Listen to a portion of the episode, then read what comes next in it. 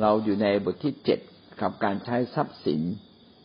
อย่างเป็นผู้รับใช้ที่สัตย์ซื่อ เราได้ผ่านข้อที่หนึ่งความเข้าใจที่ถูกต้อง ถ้าเราจะใช้ทรัพย์สินอย่างถูกต้อง เราก็ต้องมีความเข้าใจที่ถูกต้อง สิ่งที่สำคัญคือเราต้องรู้ว่าทรัพย์สินเนี่ยมาจากพระเจ้า ทรัพย์สินมีไว้เพื่อรับใช้พระเจ้า ทรัพย์สินนั้นเป็นสิ่งดี นะครับ ถ้าเรามาใช้อย่างถูกต้องแต่จะเป็นสิ่งร้าย ถ้าหากว่าเราใช้ผิดนะครับ ประการที่สองคือพระสัญญาไม่เพียงแต่ความเข้าใจที่ที่ถูกต้อง เราต้องเข้าใจถึงพระสัญญาของพระเจ้าว่าพระเจ้ามีพระสัญญากับเราอย่างไร เพื่อเราจะได้ไว้วางใจพระเจ้าในการดำเนินชีวิตนะครับ ประการแรกสิ่งที่พระเจ้าสัญญาคือ คนของพระเจ้าจะมีเพียงพอ เราจะเชื่อว่าเมื่อเราเป็นคริสเตียนเราจะมีเพียงพอสำหรับตัวเองและสำหรับการงานของพระเจ้าเสมอ เราเชื่อว่าคนของพระเจ้าจะได้รับการอวยพรให้มั่งคั่งนะครับ เราจะไม่ยากจนแต่เราจะมั่งคั่ง ประการต่อมาก็คือว่าคริสจักรของพระเจ้านั้นก็จะมั่งคั่งด้วย ไม่เพียงแต่ตัวเรามั่งคั่งคริสจักรของพระเจ้าก็จะมั่งคั่งตามไปด้วย และเวลานี้เราจะขึ้นข้อที่สาม นะครับ ไม่เพียงแต่ความเข้าใจที่ถูกต้องพระสัญญาของพระเจ้า ประการที่สามเป็นสิ่งสำคัญมากที่เป็นชีตตายในชีวิตเราทีเดียว ก็คือท่าทีที่ถูกต้องต่อทรัพย์สินท่าทีที่ถูกต้องต่อทรัพย์สิน ท่าทีคืออะไร ท่าทีก็คือปฏิกิริยาทางจิตใจที่เรามีต่อสิ่งใดสิ่งหนึ่งนะครับ อะไรที่เรามีอยู่ในใจ เราคิดอะไรอยู่ในใจ อย่างไรต่อเรื่องใดเรื่องหนึ่ง แบบนี้เขาเรียกว่าท่าที เช่น ท่าทีต่อพระเจ้านั้นเราต้องรักพระเจ้าและติดตามพระเจ้าท่าทีของคนในโลกต่อทรัพย์เขาคือเขารักทรัพย์นะครับ ดังนั้นถ้าเราอยากเห็นทรัพย์สินนั้นเป็นพระพรสำหรับชีวิตเราตลอดไป เราก็ต้องมีท่าทีที่ถูกต้อง ซึ่งเดี๋ยวเราจะกล่าวถึงรายละเอียดต่อไป ทรัพย์สินคืออะไรนะครับ ทรัพย์สินก็คือสิ่งที่สามารถสร้างความสำเร็จ หรือความล้มเหลวให้กับการรับใช้และชีวิตของเรา ทรัพย์สินเป็นส่วนหนึ่งที่มีส่วน สามารถจะทำให้เราพบความสำเร็จ หรือพบความล้มเหลวในชีวิตเลยทีเดียวนะครับ ปัญหาไม่ใช่อยู่ที่ทรัพย์สินมีมากมีน้อย ปัญหาอยู่ที่ท่าทีของเราต้องถูกต้อง ถ้าท่าทีเราถูกต้องทรัพย์สินที่มีอยู่กับเรา ก็จะเป็นทรัพย์สินที่มีประโยชน์ แต่ถ้าถ้าถ้าว่าเรามีท่าทีที่ผิด ทรัพย์สินที่มีอยู่กับเราแม้ว่ามากหรือน้อย อาจจะเกิดผลเสียต่อชีวิตของเราได้ท่าทีจึงมีความสำคัญยิ่งกว่าทรัพย์เสียอีก ถ้าท่าทีถูกต้องทรัพย์ก็จะไหลเทมาและเป็นพระพร แต่ท่าทีเราไม่ถูกต้อง แม้ทรัพย์จะไหลเทมา ก็นำมาซึ่งปัญหาในที่สุด เรามาดูท่าทีที่ถูกต้อง ของพระเจ้าในที่นี้ได้พูดไว้สี่ประการนะอยู่ในหน้าร้อยแปดสิบเจ็ดสี่ประการนี้มีอะไรบ้างนะครับ ผมอ่านหัวข้อให้ฟังก่อน ประการที่หนึ่งคือต้องให้พระให้พระเจ้าเป็นเจ้านาย ไม่ใช่ทรัพย์สินเป็นเจ้านาย ประการต่อมาก็คือต้องวางใจในพระเจ้ามากกว่าทรัพย์สิน ต้องหวังใจในพระเจ้ามากกว่าทรัพย์สิน ต้องสะสมทรัพย์ในสวรรค์มีสี่ข้อด้วยกัน เรามาดูทีละข้อนะครับ ข้อที่หนึ่งให้พระเจ้าเป็นเจ้านาย อย่าให้ทรัพย์สินเป็นเจ้านาย เจ้านายคืออะไร เจ้านายคือผู้ที่บังคับบัญชาชีวิตเราได้ บงการชีวิตเราได้ สั่งการเราได้ ถ้าเราให้พระเจ้าเป็นเจ้านาย พระเจ้าก็ควบคุมชีวิตของเรา ไปในทางถูกทิศถูกทาง แต่ถ้าเราให้ทรัพย์สินเป็นเจ้านาย ท่านก็จะเป็นค่าทาสของทรัพย์สินเงินทอง นะครับ จริง ๆ แล้วพระเจ้าเนี่ยเป็นแหล่งทรัพย์ พระเจ้าไม่ใช่เป็นแค่ทรัพย์ ถ้าพระเจ้าเป็นแหล่งทรัพย์ ในพระองค์ก็เปรียบเหมือนกับเหมืองทอง ในพระเจ้าเนี่ยเป็นเหมือนเหมืองทองทีเดียวนะครับ ไม่ใช่แค่ทองตามร้านขายทองนะครับ ทองนั้นอาจจะมีมากมีน้อย แต่เหมืองทองก็ต้องมีมากกว่า พระเจ้านั้นทรงเป็นเหมืองทอง ไม่ใช่เพียงแค่ทองคำ นะครับ ดังนั้นให้เราเนี่ยให้พระเจ้าไปเป็นเจ้านาย ให้เรามีเหมืองทองดีกว่ามีแค่ทอง จริงไหมครับ เราจึงต้องให้พระเจ้าเป็นใหญ่เหนือชีวิตของเรา ให้พระเจ้าเป็นเจ้านายเหนือชีวิตของเราท่าทีที่ถูกต้องต่อการที่พระเจ้าเป็นเจ้านายคืออะไร ก็คือเราต้องรักพระเจ้ารับใช้พระเจ้า เราต้อง เราต้องดำเนินชีวิตที่ถูกต้องต่อพระเจ้า นะครับ ต้องระวังใจนะครับ ไม่ถูกล่อลวง โดยเฉพาะอย่างยิ่งเราต้องระมัดระวังในเรื่องของเงินทอง เพราะว่าถ้าเงินทองมาล่อลวงเรา เราก็จะไหลไปกับเงินทองไปลุ่มหลงกับเงินทองแทนที่จะไหลไปกับพระเจ้า เราจึงต้องรักพระเจ้ามากกว่า รักเงินทองนะครับ และเงินทองนั้นก็จะ นำมาใช้ในอาณาจักรของพระเจ้า เราก็จะเกิดความภาคภูมิใจ ถ้าเราลองเปรียบอะไรดีที่สุดในชีวิตของเรา ระหว่างทรัพย์สินกับพระเจ้านะครับ พี่น้องจะเห็นว่าคนในโลกก็มองว่าทรัพย์สินเงินทองนั้นดุดดังพระเจ้า เขาจะหาทรัพย์สินเงินทอง ไม่รู้จักไม่รู้จักเหน็ด ไม่รู้จักเหนื่อย หาทั้งวันทั้งคืนนะครับ อดหลับอดนอนเพื่อเงินทองเขาทาได้หมดเลย แต่สำหรับคนของพระเจ้านั้น เงินทองเป็นส่วนประกอบของชีวิตเท่านั้น เงินทองทำให้ชีวิตดีขึ้น แต่ไม่ใช่สิ่งจำเป็นที่สุดของชีวิต สิ่งที่จำเป็นที่สุดของชีวิต และดีที่สุดสำหรับชีวิต ก็คือพระเจ้า พระเจ้านั้นดีกว่าเงินทอง พระเจ้านั้นดีกว่าชีวิต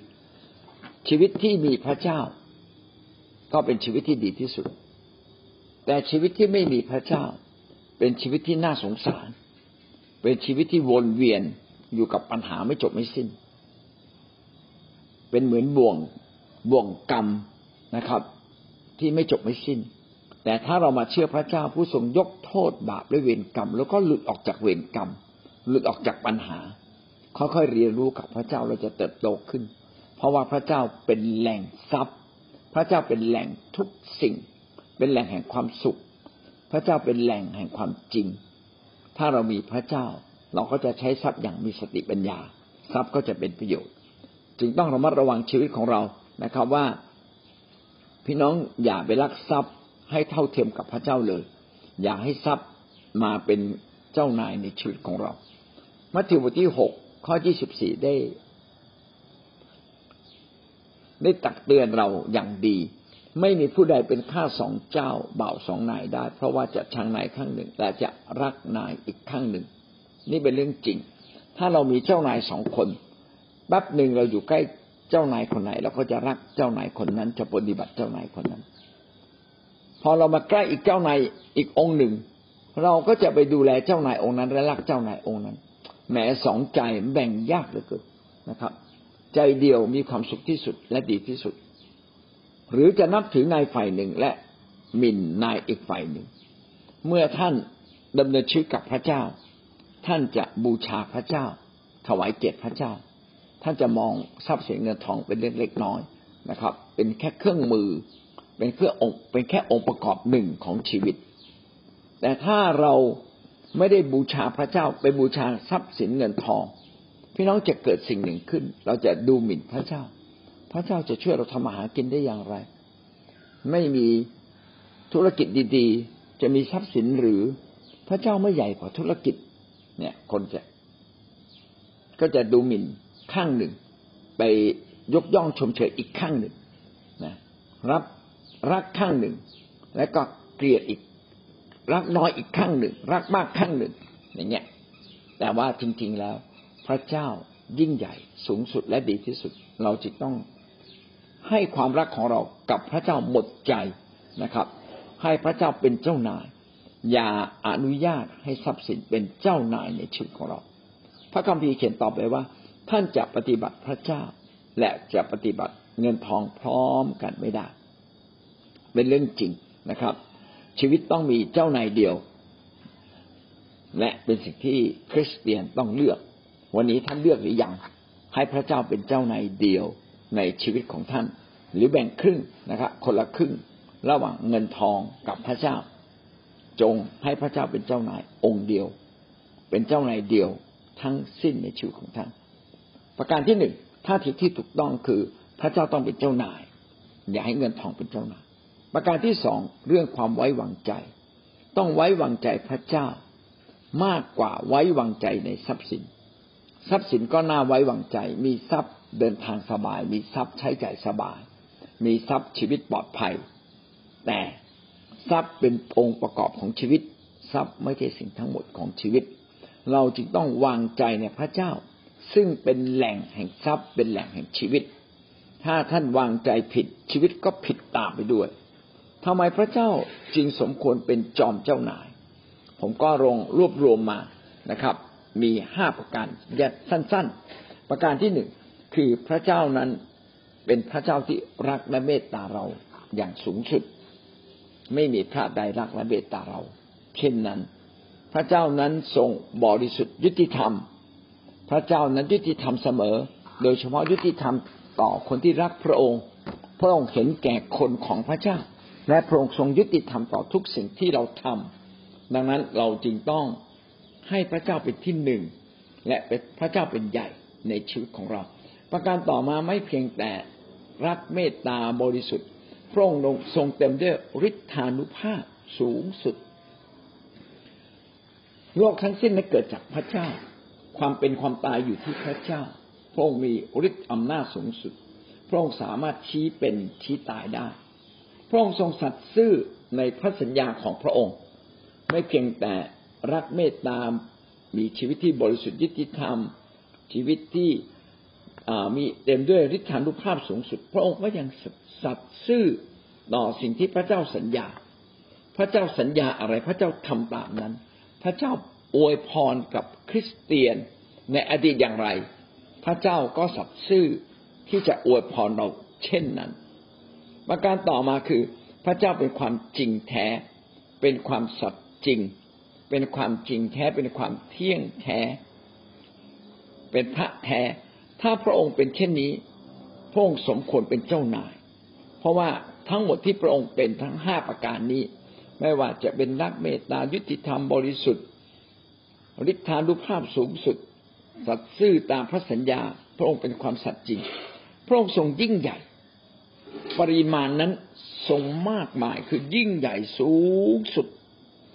ถ้าเทียบกับการเวลาทรงนิรันดร์การนะครับ เหนือทุกสิ่ง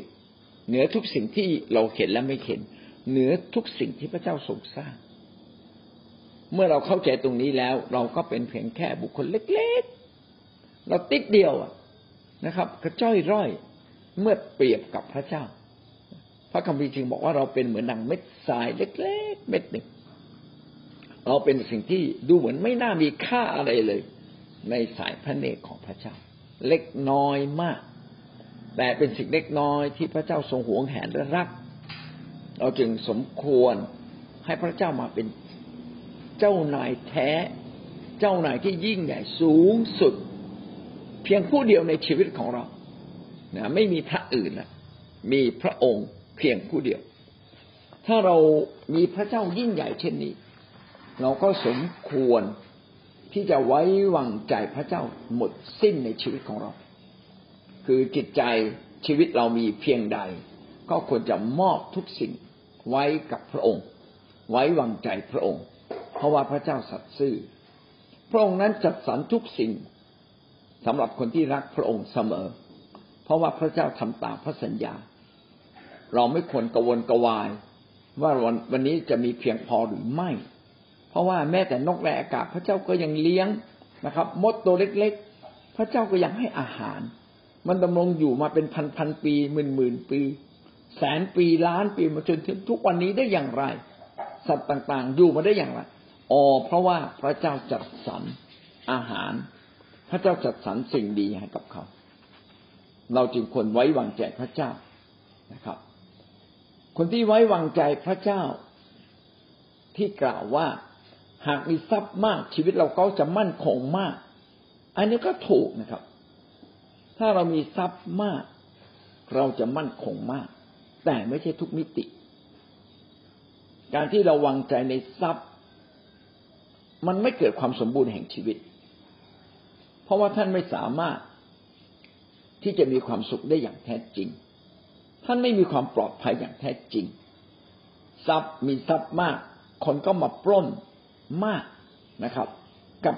กลายเป็นอันตรายก็มีนะครับ แต่การมีพระเจ้า พี่น้องจะครบถ้วนบริบูรณ์ในทุกสิ่ง มีความสุขมีความปลอดภัย และยังได้ชีวิตนิรันดร์อีก ดังนั้นเราจะไว้วางใจในใครทรัพย์ไม่ได้เมตตาเรานะครับ ทรัพย์มันเหมือนมีปีกมันจะบินไปไหนก็ได้ มันไม่ได้สนใจเลยว่าเจ้านายมันคือใครทรัพย์อยู่ในมือเราเราก็มีความสุข แต่มันอยู่แป๊บเดียวนะครับ เดี๋ยวมันก็ไปหา ไปที่อื่นแล้วนะครับ มันลักขโมย ถูกลักขโมยได้นะครับ เออ ถูกขี้โกงได้แป๊บเดียวไปที่อื่นแล้วอะ โอ้ไม่สัตย์ซื่อกับเราเลย แต่พระเจ้า สัตย์ซื่อและรักเรา เพราะฉะนั้นจงไว้วางใจในพระเจ้ามากกว่าทรัพย์สินเงินทองนะครับ เมื่อท่านไว้วางใจผิด ผิดที่ผิดทางชีวิตก็ไม่สามารถมีความสุขได้อย่างแท้จริง แต่ไว้วางใจถูกที่ถูกทาง คือไว้วางใจในพระเจ้า พี่น้องก็จะมีความสุข อันนี้เป็นท่าทีที่ถูกต้องต่อทรัพย์จงไว้วางใจพระเจ้ามากกว่าทรัพย์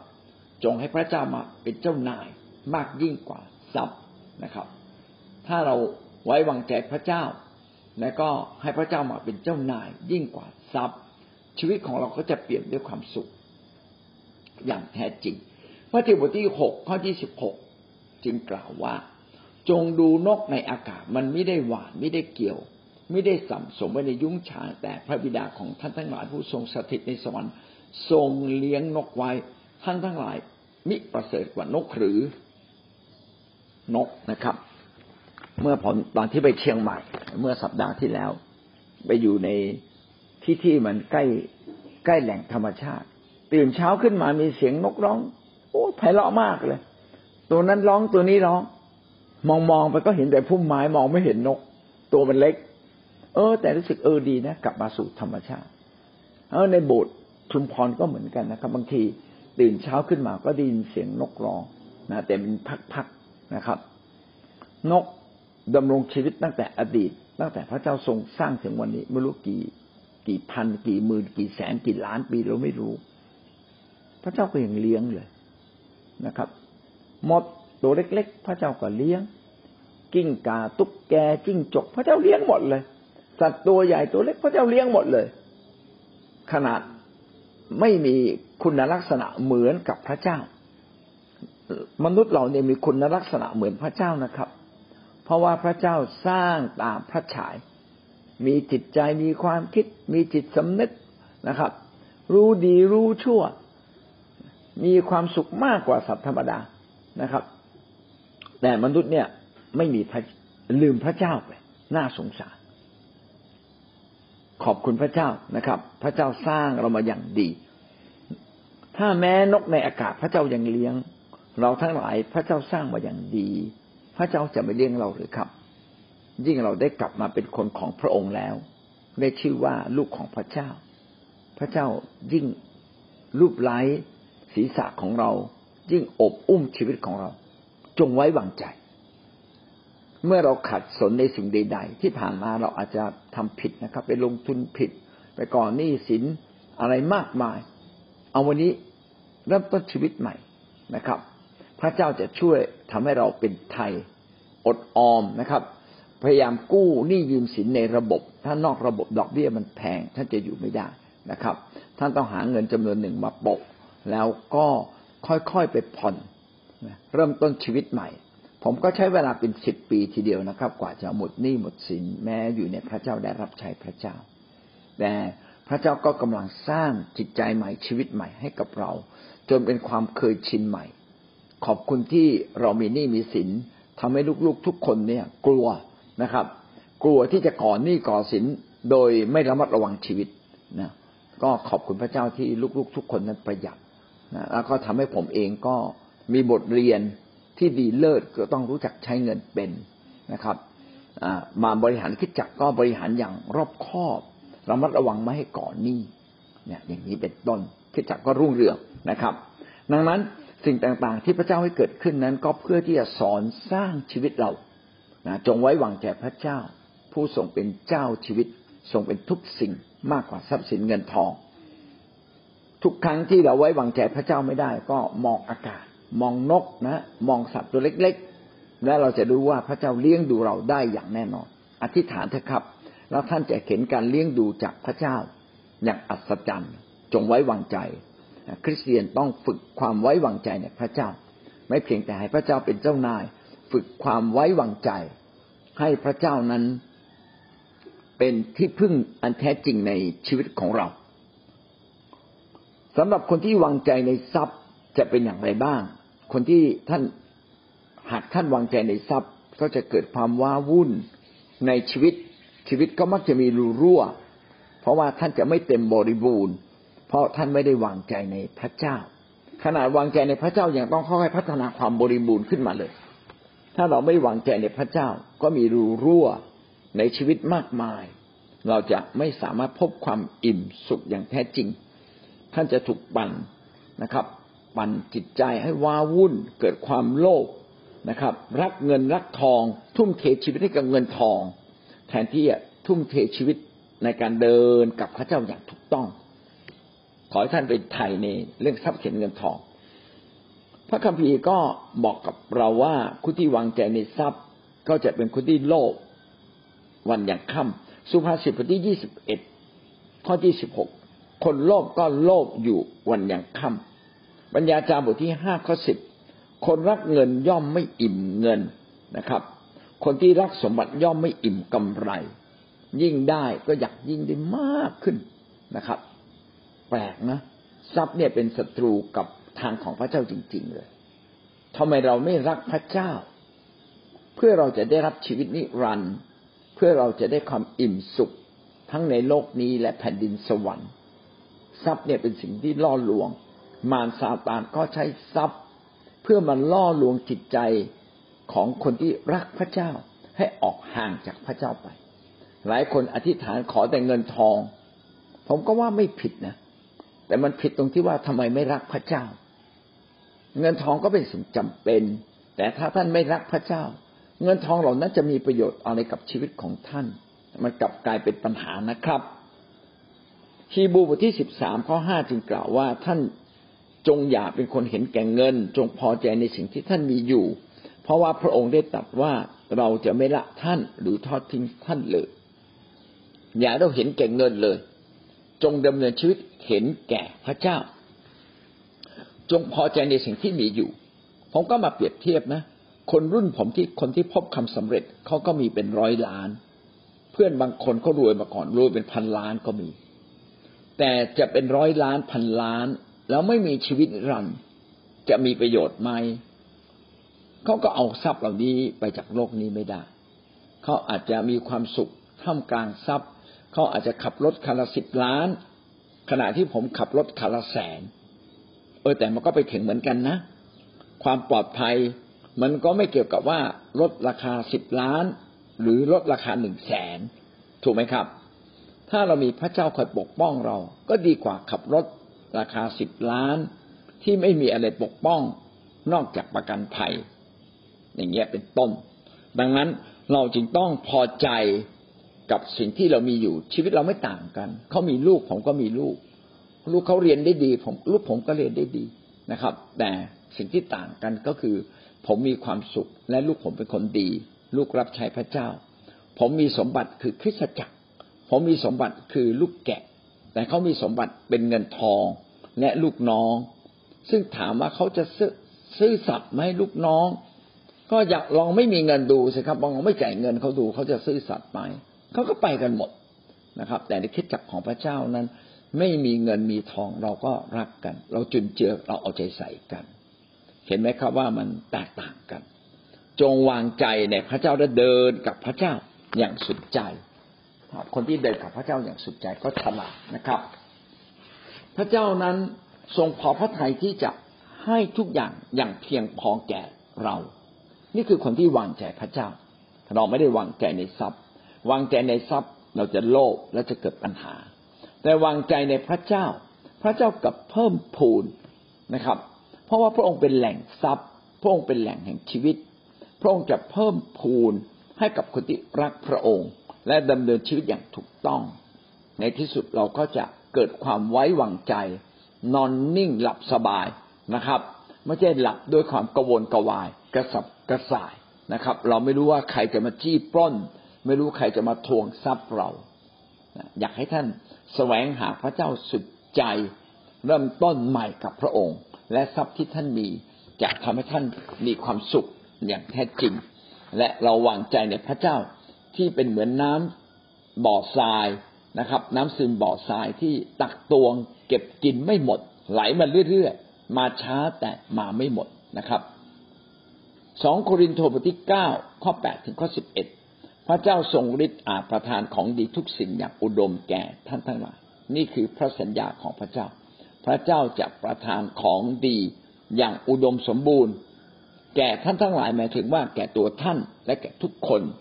พระเจ้าทรงให้แก่ทุกคนที่รักพระองค์ เพื่อให้ท่านมีทุกสิ่งอย่างเพียงพอสำหรับตัวเสมอ ทั้งจะมีสิ่งของบริบูรณ์สำหรับงานที่ดีทุกอย่างด้วย ไม่เพียงแต่ตัวเราเองนะครับ แต่พระเจ้าจะให้มากเกินความเข้าใจสำหรับการที่เรามีเพื่อคนอื่น คือการมีทรัพย์เนี่ยไม่มีสองทิศทาง ใช้ทรัพย์เพื่อตัวเองกับใช้ทรัพย์เพื่อคนอื่นและเราจะได้รับแตกต่างกันนะครับ เราใช้ทรัพย์เพื่อตัวเราเอง ก็ชี้ลูกศรมาที่ตัวเราเองทันทีเลย ถ้าเป็นแบบนี้สุดท้ายท่านจะหมดและไม่เหลือ แต่ถ้าเราชี้ไปที่คนอื่นก่อน มีทรัพย์แต่ใช้เพื่ออาณาจักรพระเจ้าก่อน มีทรัพย์ใช้เพื่อพระเจ้าก่อน ใช้เพื่อผู้นำก่อน ใช้เพื่อพี่น้องก่อน พี่น้องจะพบว่าเรากลับมีทุกสิ่ง ลองถวายสิครับ ลองถวายกับพระเจ้าพี่น้องพี่น้องจะพบว่าทรัพย์นั้นจะกลับคืนมาหาเราได้ยิ่งมากกว่าเดิม ผมเห็นทุกคนที่ถวายทรัพย์กับพระเจ้า เติบโตขึ้นและธุรกิจเขาดีขึ้นนะครับ มีพี่น้องของเราคนหนึ่งที่ดอนสักใช่ไหมคุณเจี๊ยบเขาเริ่มต้นจากชีวิตที่เริ่มต้นถวายสิบรถ ยี่สิบบาทสิบบาท ถวายเป็นวันยี่สิบบาท ถวายเป็นวันเดี๋ยวนี้เขาถวายสัปดาห์ละห้าร้อยบาทนะครับ พี่น้องลองคูณดูเขามีรายได้มากขึ้นเพียงไรเขาค่อยๆหมดหนี้รับการอวยพรจากพระเจ้า และพี่น้องจะมีเพียงพอสำหรับการดีเสมอ เพราะฉะนั้นสิ่งนี้ชี้ว่าอะไรชี้ว่า เราควรจะเริ่มต้นทำการดีก่อน เมื่อถ้าเราเริ่มต้นทำการดี พระเจ้าแห่งความดีก็จะประทานทรัพย์ ให้เราสามารถทำความดีได้เพิ่มขึ้นเพิ่มขึ้น ซึ่งหมายความว่าท่านเองก็จะได้รับผลแห่งความดีที่ท่านทำทรัพย์จะกลับมาถึงชีวิตของท่าน แล้วท่านก็จะมีใจเมตตาแบ่งปัน ช่วยเหลือดูแลคนอื่น ไม่คิดเสียดายใครที่ถวายไม่คิดเสียดาย จะได้รับการอวยพร เวลาถวายอย่าคิดเสียดายถ้าคิดเสียดาย ท่านก็จะไม่ได้รับการอวยพร เพราะว่าพระเจ้าพิจารณาที่ใจ ยิ่งกว่าทรัพย์ที่ท่านถวายออกไปด้วยซ้ำไป ข้อเก้าบอกว่าตามที่พระคัมภีร์เขียนไว้ว่าเขาแจกใจ เขาให้แก่คนยากจนความชอบธรรมดำรงอยู่เป็นนิด ตรงนี้มีสองความหมาย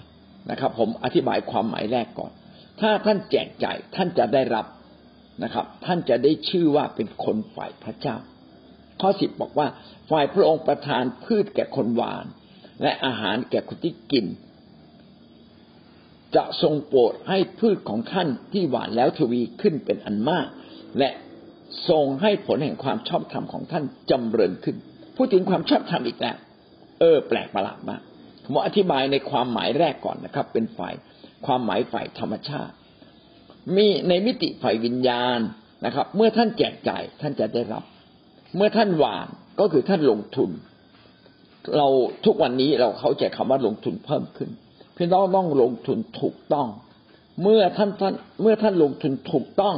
มันจะเกิดผล ลงทุนในฝ่ายพระเจ้าสิครับ ไม่มีขาดทุน คนลงทุนนอกพระเจ้า พี่น้องจะได้รับจำกัด แต่ลงทุนเพื่อพระเจ้า แบบนี้ก็เรียกว่าไหนพระเจ้า ลงทุนเพื่อพระเจ้าทำธุรกิจเพื่อพระเจ้าสิครับ ถวายยี่สิบรถเพื่อพระเจ้า นายคอเกตถวายเก้าสิบรถเพื่อพระเจ้า จะมีสักกี่คนที่รวยเพื่อพระเจ้า ผมบอกได้เลยว่า ถ้าท่านแจกจ่ายท่านรับการอวยพรถ้าท่านอยากจะรวยเพื่อพระเจ้า พระเจ้ายิ่งอวยพรท่าน อันนี้คือมิติฝ่ายธรรมชาติ และมิติฝ่ายวิญญาณพูดถึงสองครั้งนะครับ ความชอบธรรมของเขาดำรงอยู่เป็นนิจจะทรงให้ผลแห่งความชอบธรรมของท่านเจริญขึ้น ไม่เพียงแต่หมายถึงมิติฝ่ายธรรมชาติ มิติฝ่ายวิญญาณ ท่านจะจำเริญขึ้นด้วย คือความชอบธรรมเนี่ยเกิดจากความเชื่อมากกว่า เกิดจากการประพฤติแตกต่างกันนะครับ เงินทองที่ท่านจะได้นั้นเกิดจากการที่ท่านต้องแจกจ่ายและลงทุนให้ถูกต้องในฝ่ายพระเจ้า ท่านจะได้รับการอวยพรกลับคืนมา แต่ความชอบธรรมไม่ได้เกิดจากการลงแรงทำอย่างเดียว ความชอบธรรมอันสมบูรณ์นั้นเกิดจากการใช้ความเชื่อ ความเชื่อที่ยิ่งใหญ่ที่สุดก็คือเชื่อว่าพระเยซูทรงเป็นพระเจ้า เมื่อท่านเชื่อว่าพระเยซูทรงเป็นพระเจ้า ท่านก็จะมาถึงพระเจ้า ผู้ทรงเป็นแหล่งแห่งชีวิตและเป็นแหล่งแห่งทรัพย์สินเงินทอง คือปกติมนุษย์ทั่วไปเนี่ยเป็นคนบาปจะมาถึงพระเจ้าไม่ได้ จนกว่าท่านจะมีความเชื่อว่าพระเยซูทรงเป็นพระเจ้า และพระเจ้านั้นทรงโปรดให้ท่านเป็นคนชอบธรรมคือไร้บาปความว่าคำว่าชอบธรรมก็คือการไม่มีบาปถูกต้องในสายพระเนตรของพระเจ้า เมื่อท่านเป็นคนชอบธรรมท่านจะเป็นคนที่รู้จักให้อย่างอัตโนมัติ จะเป็นคนที่อยากจะ ทำธุรกิจเพื่อพระเจ้าโดยอัตโนมัติ เพราะว่าตัวท่านจะเล็กลง แต่พระเจ้าจะใหญ่ขึ้นในชีวิตของท่าน ความชอบธรรมของท่านจะจำเริญขึ้น เมื่อท่านใช้ทรัพย์เป็น คนใช้ทรัพย์เป็น ชีวิตก็จะชอบธรรมมากขึ้น ไม่เพียงแต่ชอบธรรมโดยความเชื่อ แต่ต้องชอบธรรมเมื่อเราประพฤติตามความเชื่อนั้น นี่คือสิ่งที่พระคัมภีร์ กำลังอธิบายให้เราฟัง ข้อสุดเอ็ดจึงกล่าวแก่เราว่า โดยทรงให้ท่านทั้งหลายมีสิ่งสารพัดมั่งคั่งบริบูรณ์ขึ้น เพื่อท่านจะมีแจกจ่ายอย่างกว้างขวาง อย่างใจกว้างขวาง ซึ่งโดยการจัดแจกจะให้เกิดการขอบคุณพระเจ้า เอาทรัพย์มาเพื่อถวายเกียรติพระเจ้า เมื่อท่านทำดี คนจะขอบคุณพระเจ้า และตัวท่านเองก็จะขอบคุณพระเจ้ามากขึ้น เพราะว่าท่านจะพบว่าสิ่งสารพัดที่ท่านต้องการ สิ่งสารพัดที่จำเป็นนะครับ ไม่ว่าเรื่องเล็ก ๆ หรือเรื่องใหญ่ ๆ เมื่อท่านอธิษฐาน พระเจ้าทรงจัดเตรียมให้กับท่าน เพราะท่านเป็นบุคคลพิเศษของพระองค์ เอาละเราผ่านมาสองข้อนะครับ ข้อแรกก็คือท่าทีที่ถูกต้องต้องให้พระเจ้ามาเป็นจอมเจ้านาย มากยิ่งกว่าทรัพย์สิน ต้องวางใจในพระเจ้ามากกว่าทรัพย์สินเงินทอง เรามาขึ้นข้อสามความหวังใจ